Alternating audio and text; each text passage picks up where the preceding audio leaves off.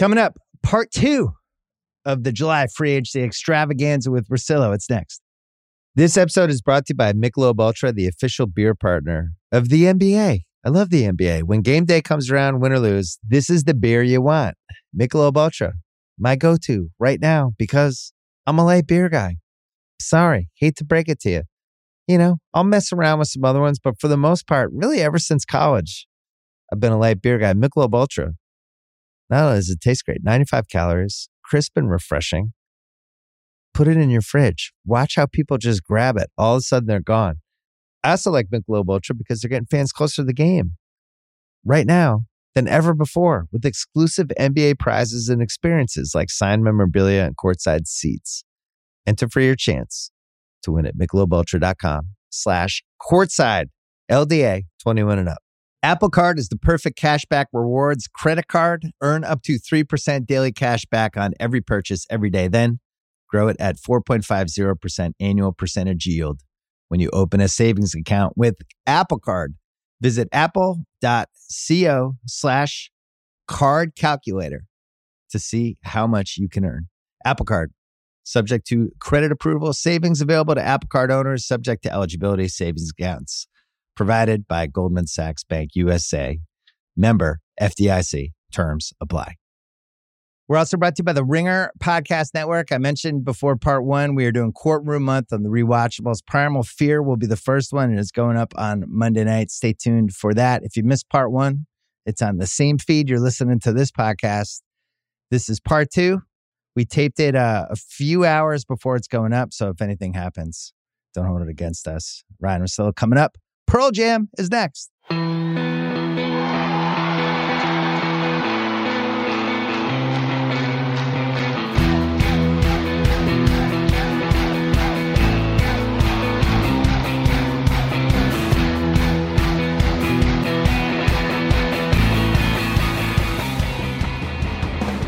right, it's time for part two of the Sunday extravaganza on July 4th weekend. We're taping this part. It's a little before five o'clock on Sunday Pacific time. Russillo, I don't want to do winners and losers. I feel like uh, let's go. Let's go a level above. I'll give you two choices. We could go road A, favorite weekend outcomes, or we could go road B, dumbest strategies of the weekend.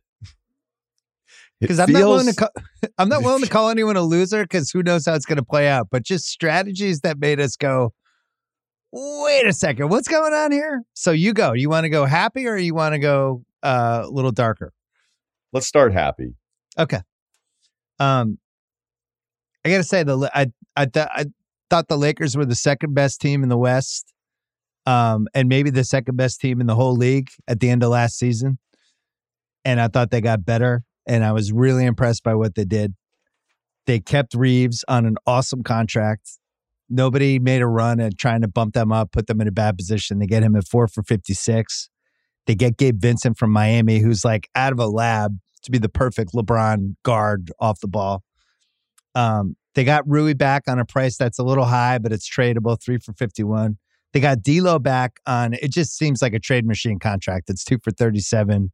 First year is like 18.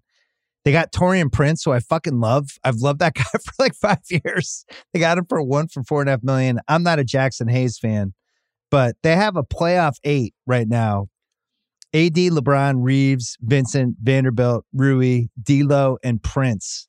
That I think is as good as anybody in the West except for Denver. Yeah, I mean, there's a couple I don't like, but the Reeves deal's a no brainer. Uh, they're really smart in using basically the full mid level for Gabe uh, and just playing the game the right way. The biannual for Taurean Prince at four and a half is a no brainer. Keeping Vanderbilt around. You like him? Who? Taurean? Yeah, I mean, look at the shooting numbers, and he's long. It, it gives them. I think you know one of their problems last year is they felt like, do we have enough wing defenders here that match up with guys? And they they really didn't. And you know, Russell's not a defensive player. Schroeder, I think, works his ass off. You know, so I I respect it, but I also don't think it's necessarily a strength for him. Um, He you was know, a little even- too involved last year, even though I thought he was more of an asset to liability. The thing I love about Prince, it's very similar to Bruce Brown last year in the Nuggets. I just think he's not going to be afraid in big games. You can throw that dude out basically anywhere, and he's fine. And I've been kind of waiting for him to be on the right team. I was hoping it was going to be the Celtics. Um, I really like that. I am surprised he wasn't worth more in the market. Yeah, Maybe the he just want to be in LA. the Vanderbilt money's, you know, they had the bird rights on him. They just Yep. did a really good job of like combining the exceptions with the bird rights. I think Rui at 17 million, and that's a full 51 for him, is high for a guy that You think? Yeah. So, but it was the same thing that we talked about a week ago with D'Angelo Russell when we were arguing about the price. And, You're right. Well, it still ended up being a little bit lower than I thought it was going to be, but it just it felt like they weren't going to lose the asset for something else, and then they were going to have to pay Russell probably a little bit more, knowing, hey, if our guy redoes the deal here, like we already know what's going to happen. But again, what does he care? And he's coming off a, a playoff run where it looked like he was unplayable, and he still finds a way to make almost forty million dollars because He's basically, yeah, he's a human trade chip.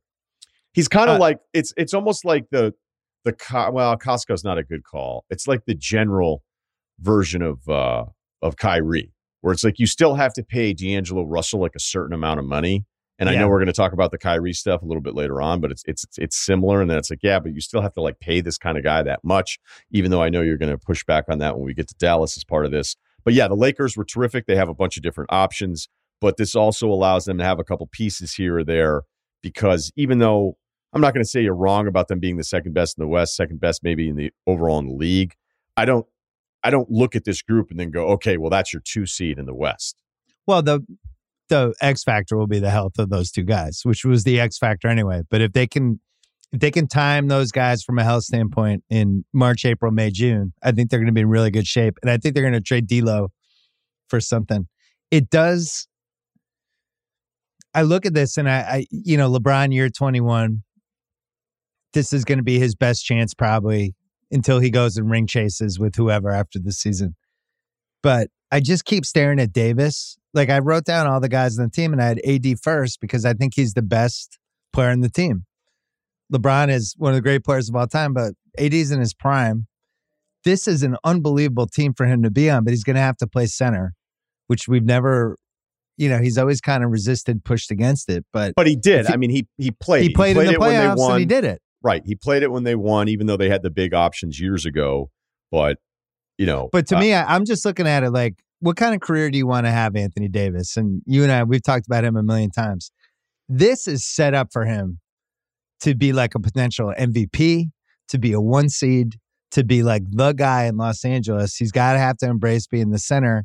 And really, the only guy in the conference that is going to be a problem for him is is Jokic, who's a problem for everybody. But I just look at him like like to me, he's a guy to watch for October now because you're never going to be. He wanted to go to LA to be in the Lakers, to play with LeBron, and to be on a really good team and a winning franchise. He's never going to be a better situation than what we just laid out.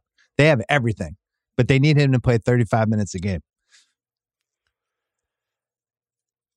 the rest of the West, like they're good and they killed it. Um, although I do think it's kind of funny that they'll have Cam Reddish to replace the Mo Bamba Hope role. I didn't even mention him, as you noticed. Right. But it'll just be like, yeah, man, you know, this guy's a crazy athlete. And like he'll have he'll have a night running around one time. It's kind of like the Bamba stuff, honestly. It just reminded me of that. But I I'm I'm not being fair. So I'm gonna stop. Um it's a win. It's one of the best off seasons a team could have, considering the restrictions, and the amount of money they had in the two guys, and knowing that there wasn't that big third fish out there for them. But it's I can't tell if it's like the beginning of what the next thing is because there's certainly like if they ended up a five or six seed, I don't know that I'd be shocked either. Would you? No, because LeBron might play 42 games, Well, forty right? would be And low, Davis might play 51. I have no idea. The Suns, I wasn't crazy about what they did until they landed Eric Gordon today. And now I'm putting that in my favorite weekend outcome. I still haven't seen what the exact price is, but that's a guy who can play crunch time for them. They can Gordon? play, yeah, they can play Booker and Gordon and Durant and Ayton and Beal and be really hard to guard in crunch time. It's two I- years. I six really like half- Gordon. Yeah, it's two years, six and a half million with a player. That's a joke. That's such Yeah. a good deal. Why do you think he? Do you think he just really want? I mean, I'm sure his whole career he's been dying to get back to where he got to in that one Houston season, and he's been on a lot of shitty teams over the years and a lot of bad situations. I've always liked that guy, and uh I don't know. I just was really impressed by that one. Watanabe, I like too.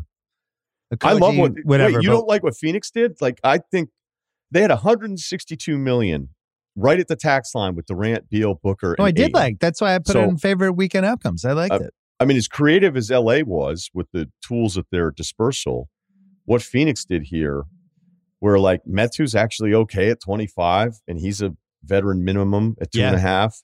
Bates Diop, if you look at his shooting splits last year, was actually pretty incredible. Um, you know, I'm, I'm not telling you he's going to be closing the playoff run here. The Gordon number, Watanabe you already covered. Keeping Okogie around who actually shot it better last year than he ever had before, although he's always kind of a negative on the box score, plus minus offensively out there. Um, with those four guys and a couple options here, and I think Vogel will probably, you know, I just felt like Monty was just searching and chasing, and it, and Yeah. it was that part where like these aren't adjustments. This is kind of desperation a little bit more. Um, and a full look, a full season with this, to be fair to Monty, where it was kind of at the last minute. Hey, Durant's back now, and all the other pieces are gone. But is considering how tight it was for them and trying to figure out the rest of it, I think Phoenix did as probably as good a job as you could, just having multiple options for guys that are actually these dudes have been in rotations before Right. for other teams. Both of us like me too. Metu. I do too. Yeah, Met Metu. Metu. Yeah. Both of us like them. Here's my concern with Phoenix and why I thought they did about as well as they could have done with the restrictions they had. I still think defense matters. And I still value when we get to May and especially June getting stops. And the team they currently have right now, I just don't think is going to get stops. So they're going to have to be incredible offensively. But we learn every year in the playoffs. It's like the defense is what wins the. What, if you're actually trying to win the title, the defense is what wins the title. You can have your lead guy, you can have your scoring, all that stuff, but ultimately it comes down to can you get stops? Denver in that Lakers series, which was way closer than you know I think people remember, but they got stops down the stretch against that Lakers team. That last play of the game went for the sweep. LeBron going to the basket, they got to stop.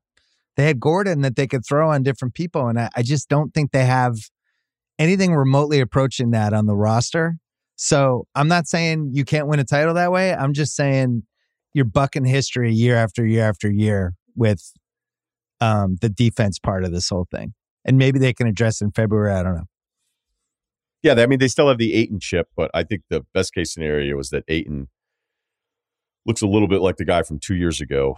Um, and it honestly it can be worse. You know, the Monty disconnect with Ayton just by having it not be Monty Williams is going to improve Ayton's uh, vibe towards the team. But look, I mean, to this point, he's been disappointing. He's he's not the guy we all thought he could be. It looked like maybe that was going to happen a couple years ago. But instead of just dumping him and doing the three guys for the one thing, where usually you always lose that trade, which I thought might be their only option. Like when you go through every piece that they added here for these veteran minimums, like most of these guys have played in rotations, and it's not just veteran minimum of like, oh, that guy's still in the league. Like, Well, and can go through. Watanabe, Watanabe clearly was a KD recommendation because he played with them, and he had a nice little stretch when before the KD trade with him. nice little stretch. He was he made everything. He made everything for like two months. I'm going to give you a, a little who says no to really bump your energy up right now. Uh oh, why is it waning? No, I just think you'll be excited about this. And I don't know what the answer is for who says no. Indiana calls Phoenix and says, Miles Turner and McConnell for Ayton. We need to know in two hours. I think they should both say yes. That's how I feel. I really like that trade for both sides. Indiana, as we're about to cover, is another favorite weekend outcome for me. But I was thinking they have a lot of players. They have Halliburton. They have Nembhard, who I think we both really liked last year. Um, and they can kind of afford to trade McConnell. And if I can turn Turner and McConnell into Ayton, I think Ayton's a better player than Turner. I'm admittedly on the uh, Ayton side of things, and it's there's not a lot of us, but I still feel like he's a real asset, and I respect what he's done, and I think he's kind of underrated now as an asset. Um, and I like that trade for Phoenix because I'm getting two guys, and Turner's giving me a lot of what I was going to get from Ayton anyway, and I get a real backup point guard, and I'm probably just better. Yeah, I just feel bad for Chris Paul. I'd be like, oh, now you get McConnell. Thanks. Uh, let's talk Pacers. Wow. Our guy Bruce Brown got the two for 45 with the player option in year two. They uh they they also re-signed Halliburton to a huge extension. And they have a nice little nucleus now with they got Obi Toppin, which we mentioned in part one. They could throw out Halliburton and Hield and Bruce Brown and Toppin and Miles Turner and Walker, their first round pick. Mathurin, Nembhard, McConnell, Jalen Smith. It's a lot of talent for a team that who, we don't even know if they're going to make the playoffs or not. But man, I just listed 10 guys who are like legitimate NBA players. The deal for Bruce Brown's two years, forty-five million. It's a team option on the second half, so you're paying Bruce Brown essentially twenty-two million this year. Twenty-two million for Bruce Brown, as much as we all love him, but away from Jokic is too much money. I think I agree, but we saw this over and over again. The tax we usually used to joke was like a 25% tax for the teams to get guys to come to their city when it maybe wasn't the most desirable location. It seemed like this year was like a 50% tax. Yeah, It that's fair. higher. Yeah, Like- you know what? It Like reminds me. Van Of, Vliet for what, three for 130 for VanVleet. Is he a three for 90 guy? So they paid him an extra 40 million, right? Should he make more than, I like Fred VanVleet, I get it, but should he make more than $30 million a year? I'm just asking the question. It's a lot of money for Fred VanVleet. it's a ton, but you're right. It speaks to the tax, the tax of, you know, sometimes it used to just be the free agent tax. Be like, oh, I think this guy will get 100, and be like, oh, I'll just make it 120. But the do you want to go to this team? 50% tax now. Right. And especially when you knew that like the starting point for Bruce Brown was 12 million. The fact that it's only one year, that's really all this commitment is. Because I just don't think, as much as I like his game and all that stuff, $20 million for that guy away from Jokic, he's going to be a different guy. And it reminds me a lot of the Jabari Parker deal that he did with Chicago, where Chicago had the cap space, but they didn't want to extend it out because they wanted to be able to reset it again. And they go, look, this is how we'll do it. We'll do one year. And then I don't know if there was an option, but they never picked it up. It was one year and 20 million for Jabari Parker. And it was an absurd single annual salary just because the deal was so short. So in this version, I still like Bruce Brown better than what I liked from Jabari back then. But that's what the deal reminded me Yeah, of. would you I- like it if it was one for 15? yeah, I wouldn't even think about it. I just think north of 20 for Bruce Brown's a lot of money. And What are they going to spend it on? They're Indiana. What do they care? They had to get him. I'll ask you this. Let me let me have you think about it this way. Will you enjoy watching this team on League Pass? because of I Bruce will. Brown, you, you No, really no. have you ever turned on a game because of Bruce Brown? I'm saying the 10 guys they put together. I kind of like the team. Well, I love Mathurin. This will be a Obviously, we all League Pass team for me. Halliburton's my guy. Buddy Hield in a contract year. I I can't wait to see if Toppin was one of those like. I, there's a st- I have Knicks fans in my life who are like, Thibs fucked up this Toppin thing. He's going to go to another team and he's going to be really good. And they made this trade because, as usual, Thibs couldn't figure out somebody at all, and he's going to come back to haunt us. I have people in my life who are passionate and convinced that he's going to fuck them over when he goes to another team and everyone's going to feel stupid. Toppin's best stuff, I felt like, was when he got to play the big in a small lineup. Yeah. Right. So, will they do that? If they do that, then I think you're unlocking something that's kind of fun. But just straight his skills, I don't think all of a sudden Knicks fans have to worry about all star Obi Toppin. I don't like losing an asset for literally nothing unless there's a plan down the road. Like just trading Obi Toppin for two second round picks to me is fundamentally dumb unless you're doing it because it's leading to this. So we'll see what the this is. But I Yeah, just but- don't like giving these- guys away. But these moves don't all happen. Like, you know, even the Houston thing with KJ Martin, you're like, what? Like, how? You know, and then it's like, okay, yeah, but you've been drafting all these other players. You got to find them minutes, and then you just spend all this money in free agency. Like, you go, you don't get to always keep something for something. You don't always get to do it. And for the Knicks, like, you know, the Josh Hart thing worked out really well because he played ball with them, knowing that if he didn't, you know, opt out, that they could then figure out a way to get DiVincenzo, who I Yeah. really like for them. His So- Villanova guy. Right. I think that's been brought up. KJ Martin. I had the Clippers on my favorite weekend outcomes list. only because I just like that they got KJ Martin basically for nothing and they brought Westbrook back at a really cheap price and now they have two more assets on their team. And I think if you're them, you have to look at the big picture. You, you have to fill in the 25 games Kawhi's not going to play and the 27 games Paul George isn't going to play and have enough people who can come in and actually create offense so you're not the nine seed again. So yeah, for Westbrook at 3.8 million, like there's never been a better he hasn't been in this good of a setup in a while since Oklahoma City. Well, now Washington, that's not fair because he was he at least made them competitive when he, he Westbrook's like there.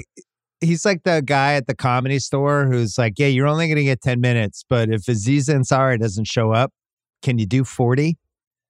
And he's like, yeah, I'm ready for either. can you actually do an hour? Actually, we're going to need a headline tonight. Bill Burr just canceled his uh his limo from the plane. It got it broke down. So you're going to have to actually do an hour 20. Can you do that? Yeah, I can do it. That's Westbrook. He's just like breaking case of emergency. Hey, can you put up like 20, 12, and 15 tonight for us? Because Kawhi and Paul George aren't playing. I'd love to. Sounds great. Here, 24 shots tonight. You want them? I'd love them. Thank yeah, you. Yeah, because there's, if everybody's healthy, as much as we're sitting here being like, man, KJ Martin, great move. Like he might not play. Terance Mann barely played, and he's good. They were, he's playing like 20 minutes a game for them as everyone in my section went nuts.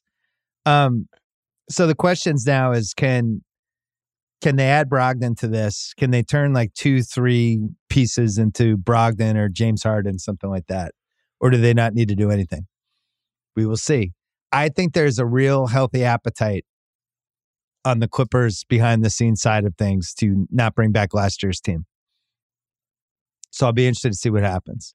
I don't think they're like super psyched to have another Marcus Morris in a contract year. Um, upset that Ty Lue doesn't understand that he should be playing 30 minutes a game. And they just have too many veterans and too much depth, and they just have to hash it out somehow. And that's yeah, where we get they, to the Kawhi part. Yeah, what, I, but I mean, what are their options? Break they need up? to make a three for one. No, they need to make a three for one, and they need to really put the training wheels on the first two months of the season and decide do we want to break this up now if it's not working or wait till after the year? So are you Again, saying take the training wheels off, like go into it at the start of the season? Like let's let's go one more run? Because I I didn't know if you meant moving on from either Paul George or Kawhi, which is not what I think you're saying. But they're I, not going to be able to trade Kawhi, but they'll be able to trade Paul George. I think this is a very, very wait and see, be ready for anything Clipper season ahead of us. Their worst case scenario is another disappointing, whatever, and they lose in round one. And it's like, hey, here's our new arena. We've spent $6 billion on it. Does anyone want to come? Kawhi might play tonight. Want to drive to Inglewood? You never know what you'll see. Seventy percent chance Kawhi plays tonight. Come on down. Uh, the Nets, Cam Johnson, four for one oh eight. I have them in the winners. Then the last one I had was the. Uh, I just like where the Wizards ended up where they turned Beal and Porzingis and Monty Morris into Poole and Tyus Jones and Shamet, who's tradable, Patrick Baldwin, Gallo, who's tradable. They got a bunch of pick swaps. They got enough money to spend for Kuzma. And more importantly, now they're worse and they're a lottery team and they're positioned now for one more top five pick. I would just rather have the team they have now than the team they had two months ago. So I'm going to put them in the winners column. Thoughts on that? I'd add Sacramento Hmm. Stability? Yeah. You know, because you thought, oh, wait, does this mean Harrison Barnes is going to bounce? You're like, you know what? He's not great. He's not perfect, but he's still pretty good. He's young enough. It's on a good number. They extend out Sabonis. Um, that was smart. You know, the Trey Lyles piece of it as well. What about Vezenkov? Any you have any Vezenkov thoughts? No, post draft, I I stay away from the. I'll get into it a little bit later, but I don't I don't have much for you. So didn't go on YouTube and dive in on Sasha I don't like to. I don't, I don't, like watching YouTube clips of guys. I have Euro MVP. No, because the YouTube stuff. I mean, they'd have me looking like I was a second round pick in my twenties. You know, you put a little yeah. Aerosmith underneath it, stuck in an elevator. Loving we should elevator. do that. We should we should tape like four months of your pickup pickup games and then do an NBA draft combine video of it. This one guy was trying to get me to like talk up a dude that was never ever going to be drafted. Hmm. And he was like, "You got to, you got." I was like, "What do you think is going to happen?" I'm going to mention the guy's name on a podcast, and the Thunder are going to go, "Hmm." Was it Drew Hanlen? Uh no, I don't think we talk a ton lately. let's uh let's take a break and then the part that I really care about, the dumbest strategies of the weekend is next. This episode is brought to you by Michelob Ultra, the official beer partner of the NBA. I love the NBA. When game day comes around, win or lose, this is the beer you want. Michelob Ultra, my go-to right now because I'm a light beer guy. Sorry, hate to break it to you. You know, I'll mess around with some other ones, but for the most part, really ever since college, I've been a light beer guy. Michelob Ultra. Not only does it taste great, 95 calories, crisp and refreshing. Put it in your fridge. Watch how people just grab it. All of a sudden, they're gone. I also like Michelob Ultra because they're getting fans closer to the game right now than ever before with exclusive NBA prizes and experiences like signed memorabilia and courtside seats. Enter for your chance to win at michelobultra.com slash courtside LDA 21 and up. Okay. You have the floor. The Houston Rockets, three for 130 for Fred VanVleet. Could talk myself into that because, you know, leader, great guy. Everybody loves Fred VanVleet. You got to change the culture behind the scenes. Need a fixed commodity, a real point guard. Culture changer. And then you bring in Dillon Brooks for four for 80. I wouldn't call Dillon Brooks a culture changer necessarily. They spent $210 million on a backcourt of two guys that aren't all stars. Um, but they don't have their first round pick. It's top four protected. They needed to get better. They definitely got better.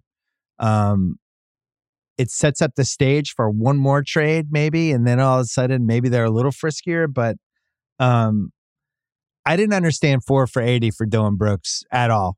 I just didn't. So explain it to me. I, I can't. It doesn't make any sense. I mean, part of me couldn't wait to see it be young again, but they've done it now for two years where it's like, okay, this team's completely like rudderless. Uh, I look forward to Ime Udoka telling the young guys to go bleep themselves at some point. Like I just, I was really looking forward to like Jalen Green and Porter Jr. coming back to the bench after something went wrong and Ime looking like he was going to fight him. But I guess that's why they brought in Dillon Brooks to do that.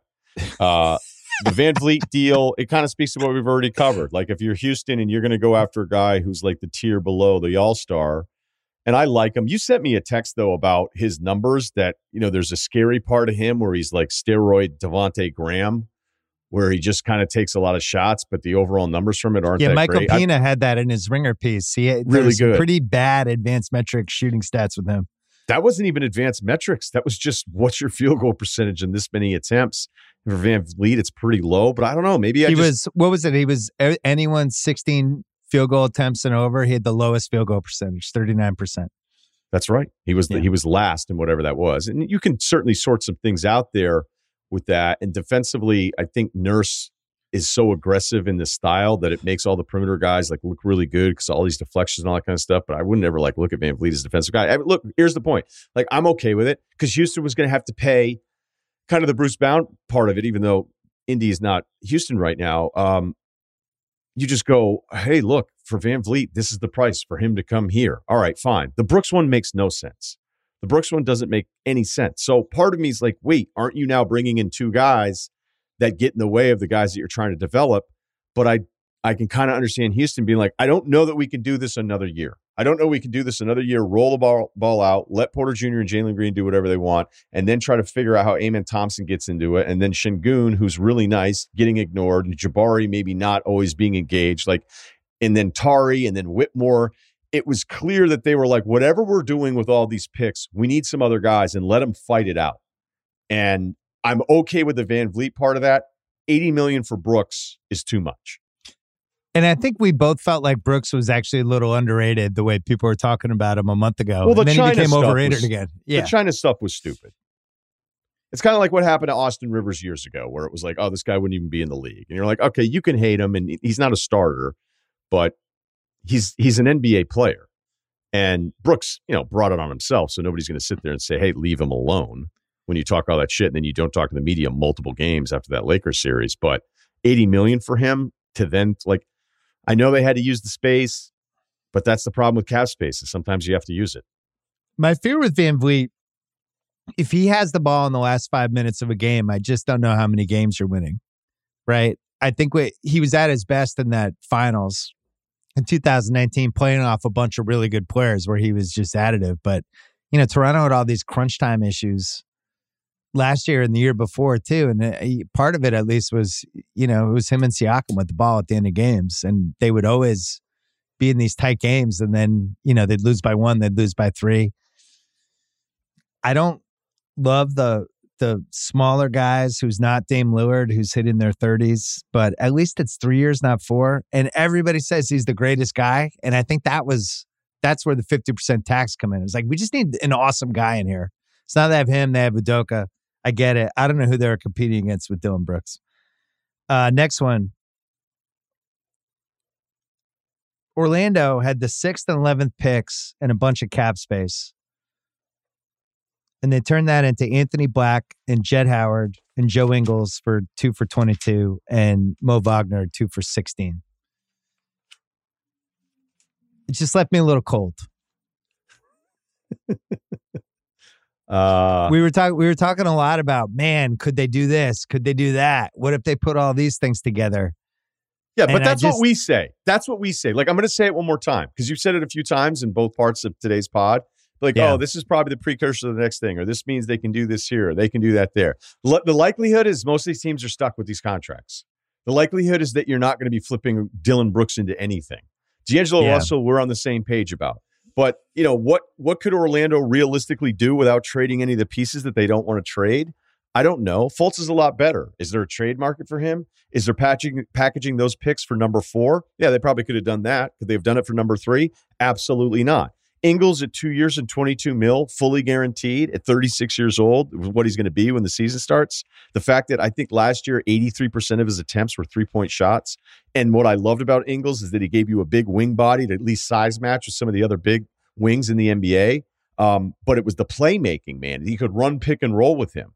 Um, his assist ratio stuff, he's it's not even close. Now, is that because he was in Milwaukee and he wasn't going to initiate as much offense as he was during Utah, or is that part after the injury and the age gone? If he can get back to some of that playmaking, initiating stuff, and taking the burden off the on dribble creation that Franz and Paolo and Fultz are going to have, and still trying to figure out how Suggs fits in all this, I figure they got to get rid of one of the guards. Like I used to love this dude. I used to love this dude. But when we're looking at Brooks for 80 million, you may look at Ingles for 22 going, yeah, this is what's available for teams that are in this tier.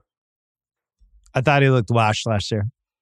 Uh, I, I'm not going to tell you he's not, but you hate it. I know you hate it. Um, I, not, I, just I didn't think he could guard anybody, and he's 36 years old. And I I also really really liked him. I just don't think he's that guy anymore. The only way you can talk yourself into it is if you're saying he, he was coming off a major injury and that was a two year injury, not a one year injury. Um, I don't know. I it feels like the black pick just feels like they have another Fultz. Anthony Black. The Jett Howard thing, everybody everybody seems to think anyone who follows the draft is like Kobe's a better player than Jett Howard. I don't understand that piece at all. I don't follow college basketball like you, but I think if you put Kobe's a 20, better player. 20 Kobe draft experts was, together, right. like 19 of them would say Kobe's better than Jett Howard. Anyway, I didn't love what they did. Uh, but the black pick, though, I think is getting shrapneled by the Jett Howard pick a bit hmm. because at six, you know what? What did you want? I mean, unless you love Jarace Walker, unless you love Taylor, um, you know, oh, I think So Rudy says he's come around on black. Well, no way. A fan of a team that spent a really high pick on a player is going to hold out hope that it's yeah. going to work out. That never happens. He could be the next Markelle Fultz. He's going to learn from Fultz. Fultz is good now. Yeah, he's going to learn from him. Okay.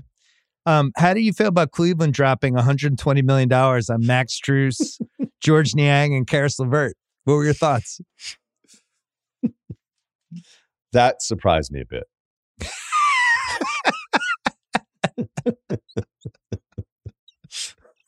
You're a little taken aback. Which one was it? Caris LeVert two for thirty-two. Was it Niang three for twenty-six or Strus four for sixty-three? You know what I always wanted the ringer to do, and I'm going to answer that, but I wanted them to go like a flow chart of what the five million dollar guy is now with the cap spike that we had in the Durant to Golden State off season. Yeah. And then with the new money that's coming in. Like we need to do a flow chart of like, remember when the six for 36, remember the old mid level where it was six million, but you could do it for like six years? Yeah. And it was like that was like a nice player back in the day. You're like, oh, that's pretty good. I think I think 12 to 15 million is the new six million dollar mid level that we that we grew up with. right. Di, DiVincenzo's another one.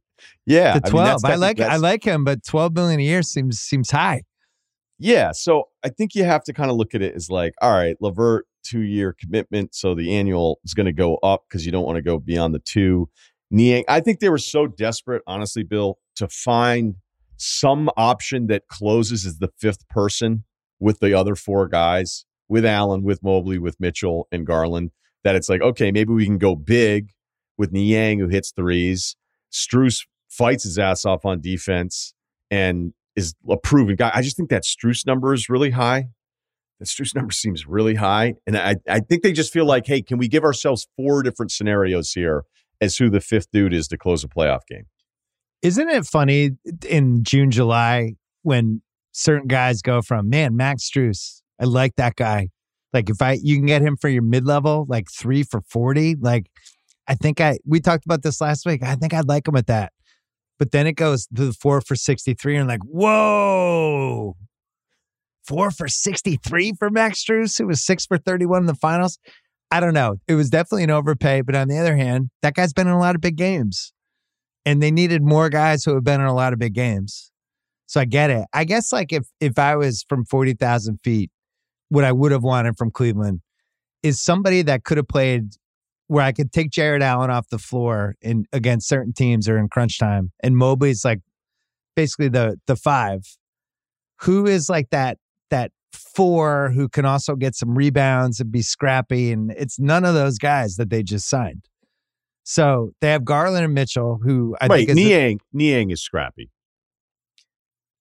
I mean, he's he's had a lot of at bats in playoff series at this point, and there's been games and even series where he was kind of pushed to the side by a team that really needed a guy like him in the Sixers. So that that would make me. So you're saying you think he could be the crunch time guy? Mobley, Niang, Strus, and the two guards, and Allen's off the floor, and I can beat like Milwaukee. Wait, so you're taking Allen off the floor? I think you have to think about that if you're Not against he was so Milwaukee. bad. But he was so bad in that Knicks series that you have to think, all right, all right, we have these two kind of lineups we're thinking down the stretch. The Mobley Allen lineup and then the smaller lineup with Mobley at the five, which I think is the future of their team. But I just they just did those three guys. So you're basically saying they're just hoping one of those guys can play crunch time instead of Okoro. Plus, you have the Okoro piece too. What do they do with him? There's four small forwards now. I think they just hated their options. You know, Mitchell is better with a second unit. He just is. Um, by the way, want to talk worse rumor out there that, they, that they'd be interested in moving Garland? Remember Well, that, that, was one? debunked. That was debunked quickly. Yeah, but that one that one made no sense. Um, and We talked Right about it on our "We Love Garland" text thread. yeah, and by the way, you're you're kind of on the clock with Mitchell at 27 and 28 years before the player option three years from now. So, um, I you know I I think that that playoff series was horrifying because it's like, oh no, do we have two bigs that nobody has to guard? Like, is, is this what's going to happen? Or you go, You asked that as a question, but it was an answer. yeah, right, right. I mean, But- they had two bigs that nobody felt like they had to guard. It was a But the- problem. But the front office, the front office is normally going to go, okay, all right, fine, that sucked. Um, all these defensive numbers from the regular season, let these guys get a year older, everybody together. Uh, Mitchell, you know, as bad as that series was, man, and it was bad. He was really good throughout the regular season, all that kind of stuff. I think they were always kind of searching for that fifth guy, and now they have options without knowing what the answer is. But I, I thought it was really expensive. I thought was really expensive. Niang even leans towards expensive. I'm, I've never been a Levert guy, but you know, keep the asset, I guess. I don't like Levert on that team. I'm not. I think there are certain teams for him. I don't think that was the team.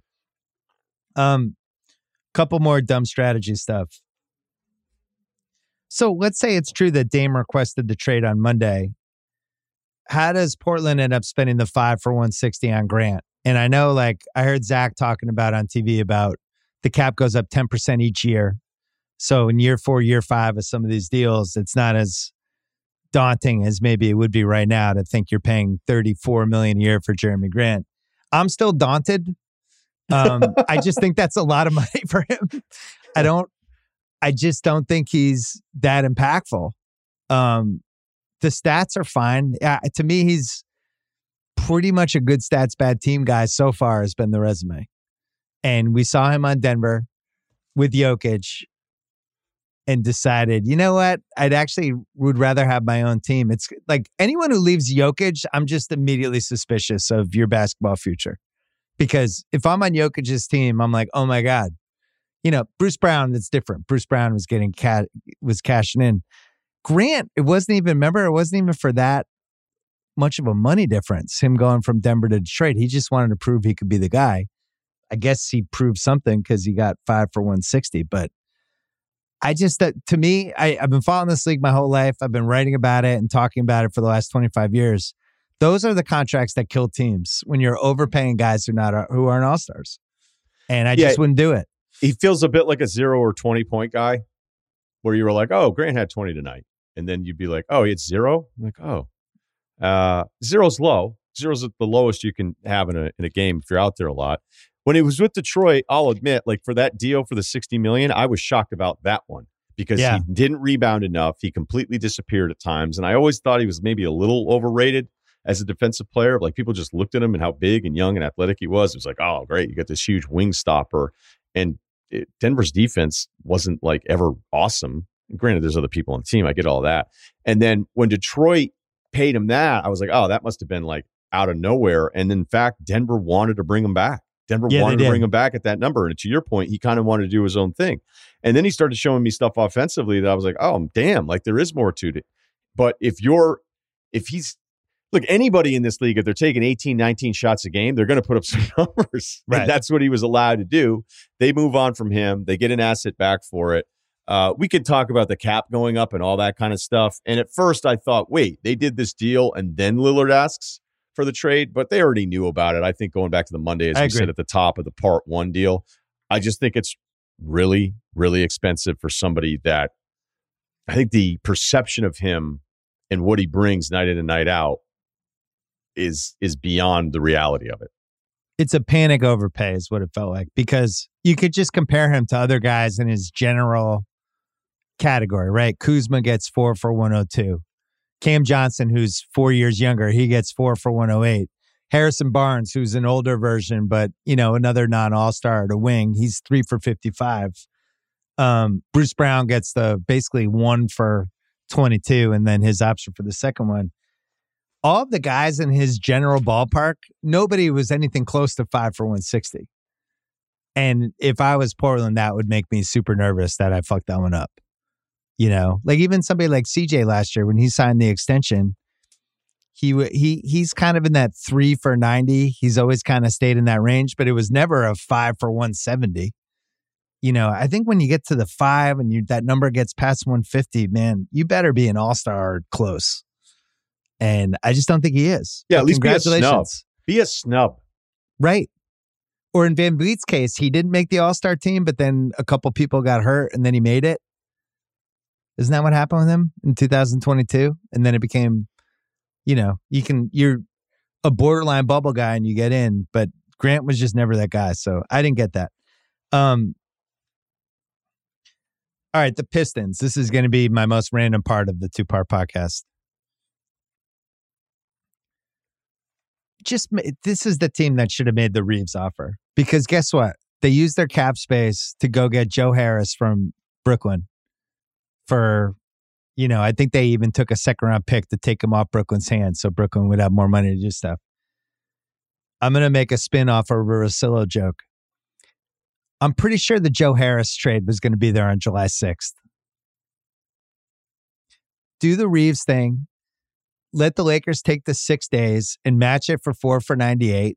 Maybe they won't. And you might stumble into a 25 year old guy who just played in three rounds of the playoff series and is like a real guy. Oh, we didn't get him. The Lakers match. Okay. Yeah, we'll do that Joe Harris trade now. Instead, they did it on June 30th. It's like, guess what? Joe Harris is, as I know, I you can look up his stats. I was like, oh, he shot 42% last year. He was unplayable defensively for a couple years there. Like they couldn't keep him on the court. He's been hurt over and over again. I just think, oh, cool, we got Joe Harris. Cannot be the outcome when there's other moves that you should be making. Like even somebody like OKC, who's always operated on the fringes and grabbing contracts and grabbing picks. This is not a move like that. I didn't like it. I love how OKC. I was like, wait, they're doing this again. Right. They just this is year four of them just grabbing. Sure, we'll take that guy. Give us some picks. But anyway, Uh, I just didn't like the Joe Harris thing. So that's my Okay. random rant. Yeah, Joe. Joe did not look like back to your Ingles point. Like Joe Harris felt like he was kind of in that group of like, man, like is he is he going to look better? And granted, he's younger, so he's got that advantage over. Well, Ingles, remember, but- like he he sucked in that playoff series and was kind of never the same after that. Where it was he, it seemed like there was a certain version of him that was happening. We are like, wow, this guy, this is like exactly the fourth guy you need on a like a championship team. And then he sucked in the playoff series, and I don't know, he just just seemed like he bounced around after that. But if you look at his basketball reference, like, well, he shot forty two percent from three last year. That sounds good. But I yeah, there's a lot. I mean, look, he's been over forty percent for six straight seasons here. Yeah. I mean, this is this is crazy stuff. But he also eye test wise, he No. played this year after playing only 14 games. And I test, you're absolutely right. I'm just wondering if at 31, what 32, maybe going into next year, that you're thinking, all right, there's a better chance of him reviving it. I think you are very on this Austin Reaves not getting a qualifying offer from another team. If it weren't the Lakers, would you spend this much time wondering why other teams didn't mess with their yeah, cap sheet? I would, I would because I, if Jerami Grant's going to get five for one sixty, Reaves couldn't get four for ninety eight from somebody. I don't get it. It looked like teams didn't want to wait around on it, but again, it, you don't wait as long as you have to. Like, remember back in the day when you made the offer on the restricted guy, you had to wait seven days to figure out what was going to happen. So teams were like, that was another mechanism there to not go after other teams' restricted free agents because you felt like, okay, I have to wait around this whole time. I mean, granted, they've changed that a few times, I think, since then, but there used to be this like massive waiting period before you had to do it. Uh, yeah, uh, look, Joe Harris needs to look better, even though the three point shooting the numbers. You're right. You go to basketball reference, it looks like it's awesome, but he didn't look awesome watching the games last year. Let's take a break and then we got to talk Milwaukee. This episode is brought to you by Vrbo. You know, it is already stressful enough to deal with airports, delayed flights, bad weather. You want your actual where you're staying experience to be perfect, to be lights out. You don't want to have to worry about anything. When you book a vacation rental, you want to know exactly what you're paying ahead of time. The stress of getting hit with unexpected cleaning fees after your stay that can immediately cancel out all the great time you just spent unwinding. Thankfully, when you book with Vrbo, you can see the total price upfront. There are no unpleasant surprises, and the savings do not stop there, my friends. When you book with Vrbo, you earn 2% cash back toward your next vacation through the One Key Rewards program, letting your money do the work for you while you've got your feet up. So while other vacation rentals can feel like a roll of the dice, relax knowing you booked a Vrbo. Book your next private vacation rental in the Vrbo app. This episode is brought to you by Michelob Ultra, the official beer partner of the NBA. I love the NBA. When game day comes around, win or lose, this is the beer you want. Michelob Ultra, my go-to right now because I'm a light beer guy. Sorry, hate to break it to you. You know, I'll mess around with some other ones, but for the most part, really ever since college, I've been a light beer guy. Michelob Ultra. Not only does it taste great, 95 calories, crisp and refreshing. Put it in your fridge. Watch how people just grab it. All of a sudden, they're gone. I also like Michelob Ultra because they're getting fans closer to the game right now than ever before with exclusive NBA prizes and experiences like signed memorabilia and courtside seats. Enter for your chance to win at michelobultra.com slash courtside LDA 21 and up. All right, the Bucks, they bring back Middleton, three for 102. They bring back Lopez. It seems like Houston jacked that one up and they were able to bring him back for um, a pretty prohibitive price. What was it? Two for He's in the 40s, man. I mean, it's a huge deal. And I look last week, I didn't think he was going to make that kind of money. It's two for 48, and they're both guaranteed. oof. So they're doubling down. The, the naysayer would say they're doubling down on a team that lost in round one in five games. The positive side that. would be like Right. this is a championship team. Giannis took a terrible fall in the Miami series, Butler had flames shooting out of his ass for an entire week and a half, and it was a fluke event. Don't overreact. Bring everybody back. Let's go. And I don't know what side I'm on. Giannis playing half of the available minutes in that series, as bad as it looked when even when he came back, and that team looked scared to death. Um, you're bringing in a new coach. You know the Bud stubbornness. I mean, considering what he was going through personally too, and they were Yeah. still like, "No, we're moving on." Uh, I think the Lopez number is really high, but for this window, like the first, because the the fascinating honest thing that I always think about, like actually, I don't spend every day thinking about it, is that how how interesting it's going to be when they're going to have to recreate this on the fly. As Jrue gets older, Brook is now going to be what 37, 36, 37 on the back end of this. Um, Middleton, who, you know, now it's now it's a concern. Although I thought Middleton when he came back the second time this year, I, I felt like okay, he's moving around. It looks better now. This whole thing. So them trying to just reload Oof. after was a disastrous playoff exit, no problem with it. I also think it's kind of the default of the league. Hey, let's run it back because it's better than changing everything around it. But it's going to get weird when they have to figure out like this will be the last run with this group the next two years. And then they're going to have to figure out if they have enough to build it around Giannis. Will Giannis be somebody that other players go, you know what? Like, how about Dame? Like, Dame, maybe it's Milwaukee. He's like, hey, look, I was just important. I don't want to go to Milwaukee. But like, why isn't Dame saying, I'd actually like to go play with that guy? because they basically would just have Jrue Holiday back, and that's it for the trade because they have no draft picks. I guess they have some later ones, like five, six years from now. I think your your window point is really important. Giannis, forty five point six this year. He's extension eligible. I'd be surprised. Forty eight point seven next year, and then he's got a player option for the 25-26 season. So they have put a two year timetable on this. Holiday's got a year left plus a player option. Middleton's got two years left plus player option, and Lopez has two years left. This is a two year window. Right. I think Marc Lasry selling his share to me was an all time sell high move when he did it for two reasons. One is the evaluations were nuts. He wasn't the controlling partner because him and uh, Wes Edens had that that they rotated it every five years thing. So I think I think Edens is in charge right now. But he sold high on the evaluation. But there's like a little a conspiracy bill side of it, which is like I'm going to sell high right now before two years from now if Giannis leaves, and all of a sudden the Bucks aren't worth nearly as much because they're basically Charlotte at that point, right? So for me, the Middleton thing is what scares me. And I know he looked better offensively in that series, but his defense I thought went completely south with that whatever's going on with his knee, and I just don't trust it. He's going to be 32 he really we really haven't seen him healthy since the 2021 finals. And it's been two years now of hey where what are we getting with this guy? Is he coming back? Um couldn't stop jimmy butler at all at all in that series. Not that anyone could have but at the same time like two years ago middleton i think would have had a better chance. I don't know man. 31 and 34 for the next two years 36 player option what if he opts in? What if he's hurt the next two years? He's like, yeah, I'm going to opt in on that 36. It's tough. It's risky. Okay, but again, I'll ask you, what what else would you have done? Would you have would you have I don't think they had a choice. I, I I think they had to do this. I don't. They didn't really have any other options. They don't have any picks. What are they going to do?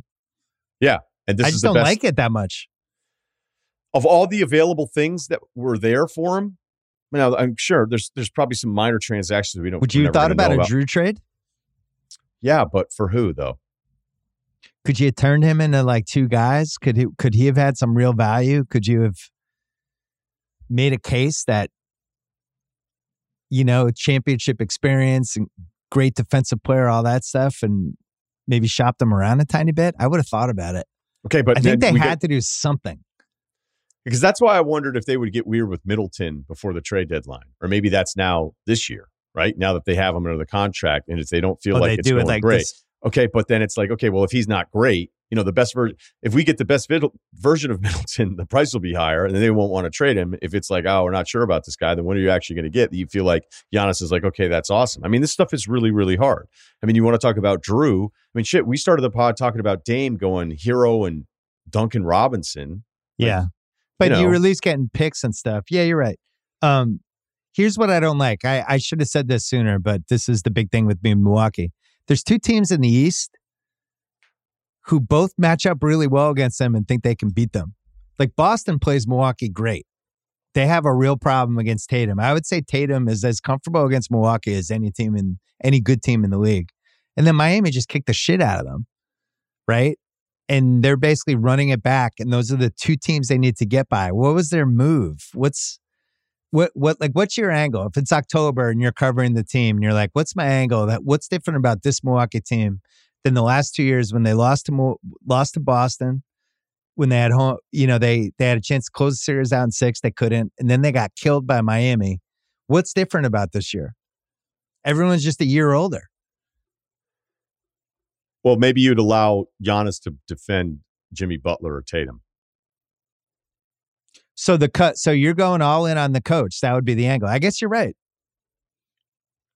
But that's other than that, not a lot of angles because they didn't you know, they brought back. uh But uh, see, for me, it gets back to like the Phoenix thing, and it gets back to the Boston thing, and you know, maybe even Golden State running this back. It's like, okay, when you when you throw the ball up in the air and the season starts this fall, like, do you feel like, hey, we at least right now feel like you have a chance? And Milwaukee has that, and I no question. I, so you know, of all the different things, like, hey, do we get really aggressive and start the rebuild around Giannis for phase two now? Well, you might be costing yourself a chance to win the East. And as bad as as bad as a one eight matchup was, and how lifeless and honestly scared offensively they looked as Jimmy Butler's taking their souls from them. I still think if Giannis doesn't miss half the available minutes in that series, it's a difference. series. All right, I'm flagging it.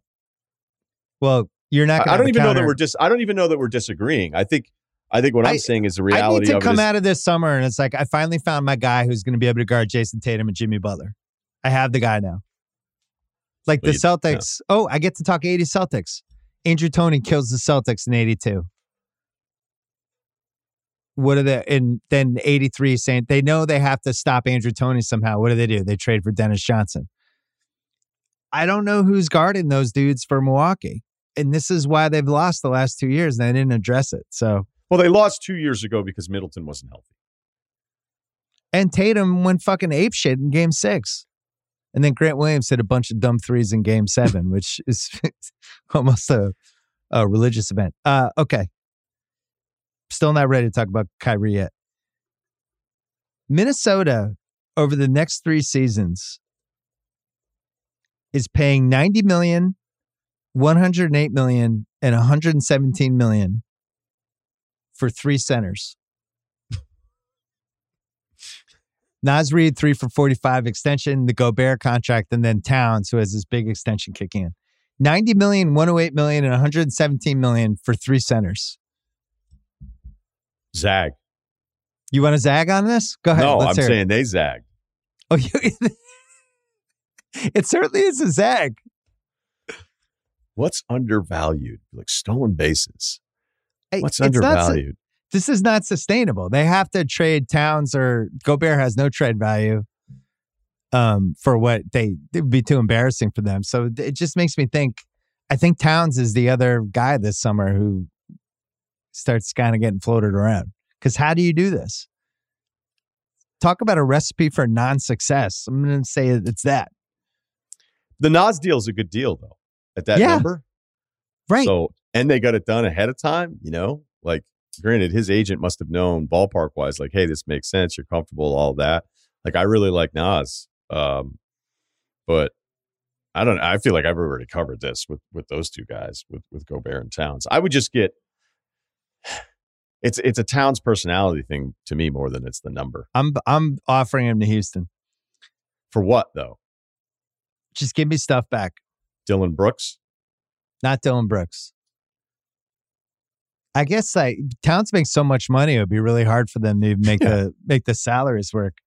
I, I just I don't think Houston's going to trade you all their draft picks after they just took a bunch of dudes that if half of them are good, they're in a good spot. I just don't know what they're doing. Chicago's paying over the next three years $60 million for Coby White and Jevon Carter.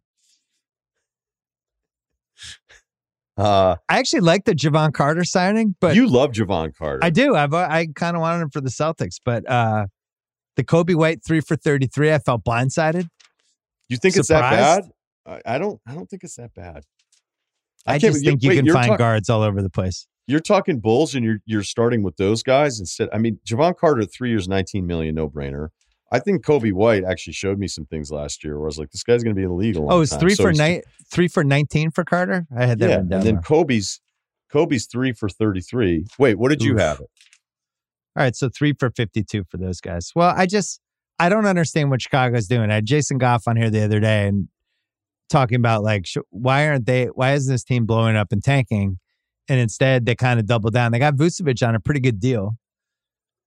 I had him actually on my strategy thing, like, um, fire your agent, Vucevic, because you got less per year than Lopez and you got less years than Jakob Poeltl, and you're better than both guys. Um, I just don't know what Chicago's doing. It seems like they're like the they're having the fantasy draft where it's like, oh shit, I need an outfielder. Uh, all right, twenty eight bucks on Verdugo. Okay, and they're just trying to fill out the roster. I don't get it. It seems like you you have more understanding than I do.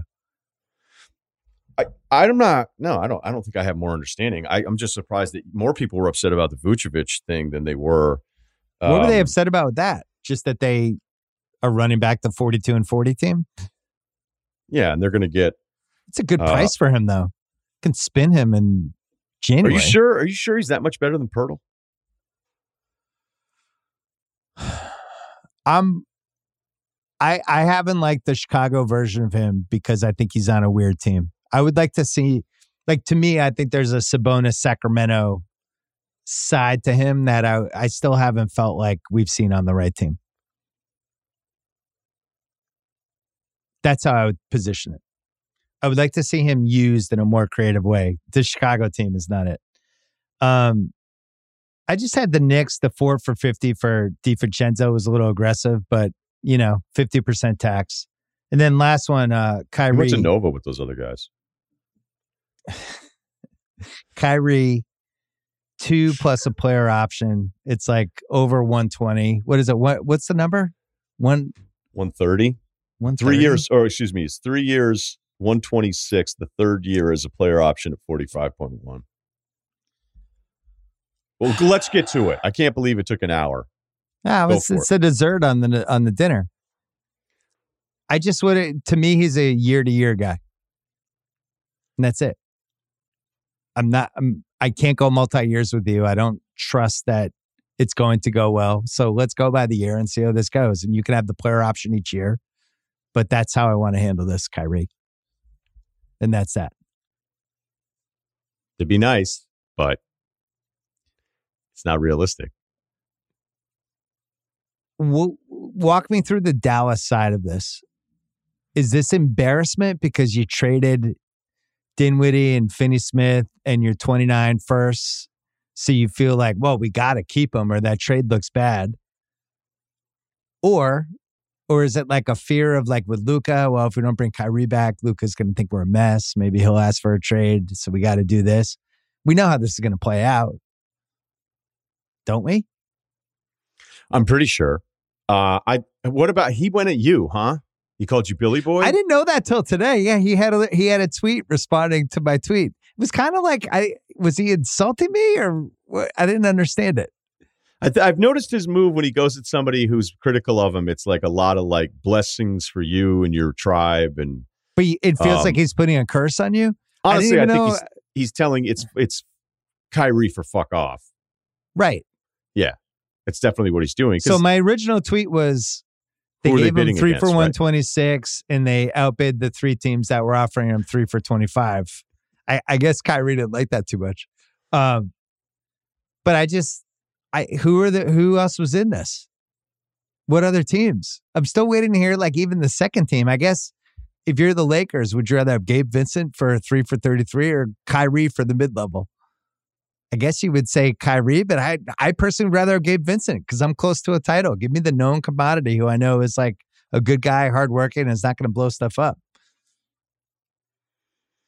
Hey, as you know, over here at uh, Russillo Industries, we don't get into the Kyrie business. You know, Yeah. if we had a if we had a poster, it'd be like open seven days a week.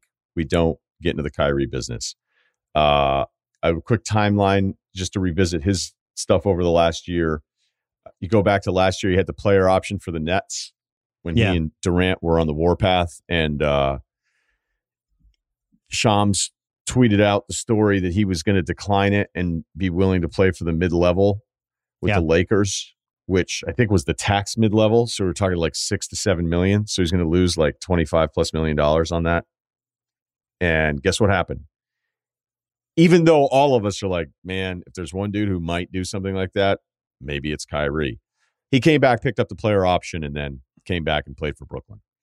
Um, during the time with Brooklyn, asks for another trade out, just as things were actually looking like they were heading in the right direction Hmm. because he wasn't getting the extension. And by the way, he was offered the full four years for about as much as you could possibly make, but the Nets had this weird clause where they wanted him to play in the games. It's crazy, I know. And Kyrie was like, no. So he actually kind of fucked himself out of that contract um, when he should have been able to take that one. So then during the playoffs, we have a story that he's looking to bring LeBron to Dallas. That lasted for like four and a half hours. Right. Because there was no way LeBron wanted to go to Dallas. None of that made any sense. And then that wasn't true. And then just the other day, just the other day, a leak story where it's like, oh, I may go meet with Phoenix hmm. because this this three for one twenty six. Maybe that was the final number, the last number. I don't know if the Phoenix thing. Phoenix, Phoenix wasn't going to do it. I'm sure Ayton would be fine playing in Dallas, but I, I just didn't understand the Phoenix part of that. I don't think that was all. So that's that's just three or four that I'm giving you, where you're like, wait, none of that. Like, I think Kyrie actually is behind a lot of this stuff. And I don't know if Dallas felt like there was any kind of threat from it all. I, I think it's a bit like the D'Angelo Russell thing that I mentioned earlier, where it's like, yeah, that guy's kind of that number. Hey, Caris LeVert's kind of that number. It's almost like Dallas had to pay a bit more of a tax on this, going, well, if we really play hardball with Kyrie, what version of Kyrie are we going to get? So if we give him an annual average well, number and here, would he sabotage it if he's not happy about the money we gave him? And Yeah, he just goes right. into tank the season mode. Well, I I mean, I conspiracy mean, that's awful, right? That's awful that you'd have to pay extra to prevent a guy from being bummed out. but he, we've seen but him I'm do it on other teams. Right. I- we've I'm- seen him do it. I would love to know who was coming around 40 million average annual salary for three How about 25 million? Who was doing it? Nobody had the cap space, He's so- he's he's lucky he got that deal. to say the least. Conspiracy Bill is going to come in here. I couldn't help but notice that if you add up D'Angelo Russell's deal and Rui Hachimura's deal, it works in the trade machine with Kyrie around December, January range. Just pointing that out. Like the Russell deal being abnormally high. I think we can all agree the two for 37 for a guy who couldn't make a shot in the entire Denver series. Um, little rich, but it also allows them to maybe upgrade if they feel like they need to. I love it. It's my favorite point you've made. Thank you. Because here, here are the two options. Because some people are going to listen to that and be like, "Whoa, you don't go to." Okay, so you're just smooth sailing, smooth sailing for the next two years. We don't even have to talk about the player With Kyrie, option. it's going to Yeah, go just- great. just smooth sailing and and it you know I don't know how good or bad the team's going to be. Luka needs to get into better shape. Uh, there's not a ton of depth. I love that they got Seth Curry at that number. I can't believe that Oh, man. guy's how that is was he great. how is Seth Curry a biannual guy? Like it doesn't make any sense to me, you know. So whatever. Seth Curry gets that deal. He goes back to a place he's already played. Um, you know, that's one way. That's one way it could go, or it could go the other way, where the track record tells you that at some point he's going to go. You know what? I want to go to L.A. I want to play with LeBron, and you guys need to figure it out. I would phrase it this way: Would you bet your life it's going to go well for the next two years with Kyrie in Dallas? Anyone listening to this? Would you be like, yeah, I bet. Like Fred VanVleet in Houston, whether he whether his stats are great or whatever, it'd be like, will this go well for Fred VanVleet in Houston just from a culture standpoint? Be like, yeah, it, it will. Maybe he maybe his stats will be a little worse than than they thought, but for the most part, they know what they're getting. Um, you go on down the line, that's one of the things I'd want for that kind of money is to at least know I have a little stability in the situation. And you're just bringing instability into this. Right. But that was the mistake when they made. They were like, hey, we're getting a super talented guy at a completely discounted price. So you do this trade and it's in a vacuum. And it's like, okay, but now the problem is you've got to Now bring him to keep back. Now you have to keep him. And that's why there's no point in ever getting into business with him in the first place. And I'm telling you, it would be shocking. It would be far more shocking if it's just everything's cool the next two years. Agree. Um, I guess my lingering questions before we we want to talk about the ESPN stuff really quickly. Draymond, four years, 100 No, mil. wait. Yeah, that was a pretty fair price. And I and you know, I, I think it's cool that those guys, him and Clay and Curry, that they stay together. I liked it. Yeah, that's Um, why I wanted to happen. Do you feel like Tyler Herro now is kind of an underrated asset? Because we're coming off of playoffs where they did better as soon as he got hurt. People look at his contract and they're like, eh, it's a lot. But I also watch basketball. There were a lot of games where he's really comfortable with the ball in his hands at the end of games. And I, I think he's a really, really good offensive player. Uh, who's I think 22 and the it's gonna he's gonna keep getting better. He's not 29, he's 22 or 23, something like that. Um, and it's just weird to me now that he's this discounted asset. And he took the Miami Heat off his Instagram page today. Well, he could have cheated. Um, I, I look. I think you're he's, right. He's I- 23 years old. I think you're right, but I'm only looking at the Herro part of the Dame trade. If you're talking just league wide, like, hey man, you added Tyler Herro. This is really nice. Like, what else do you have in place defensively? That kind of stuff. Yeah, you're right. I think you're right because I hadn't really thought of it that way because I've only thought about Tyler Herro in exchange for Dame and the lack of assets that Miami has. If Miami's going to pull it off, it feels like it has to be a third team because if I'm Portland, I'm going to go, dude, no, we got to do better. And I'm not losing. And I'm not losing Dame in a year. I have him under contract for four. Hunted defensively, so that's a that's a mark against him. But he was 25 and 20 points, five rebounds, 5.4 rebounds, 4.2 assists last year. He shot 38% from three. He shot 93.4% free throws, which is like one of the highest marks of anybody who averaged uh, more than two a game. And I do feel like he's gotten better every year. So it's weird. Like, so when we talk about with Dame, like Herro's not enough for Dame, and I don't think he is because I think you need to get a star back. But I still kind of like Herro, and if it's soured with him in Miami, that's somebody I would look at if I was somebody else. Like, let's get in the Herro business. Maybe we can give them multiple guys back. Because if you're Portland and, you know, like if you're trading Harden or when the Kyrie request comes, the other team's like, we may be interested, but we we know the deal. Miami, I think should actually have to pay a little bit more because Portland should be saying, when he goes there, you're not going to have any problems. Right, you're going to be good. Would you trade Harden for Herro if you were Philly? Because I would. Yeah, look, there's there's three guys that I, I wouldn't let run my team. And it's it's Kyrie, it's Harden, and it's Westbrook.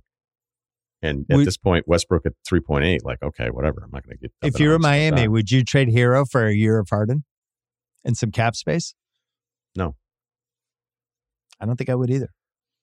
would you? Yeah, okay. Yeah. Uh, Would you trade Malcolm Brogdon for Harden? No, I would. I would move out of the country if that happened.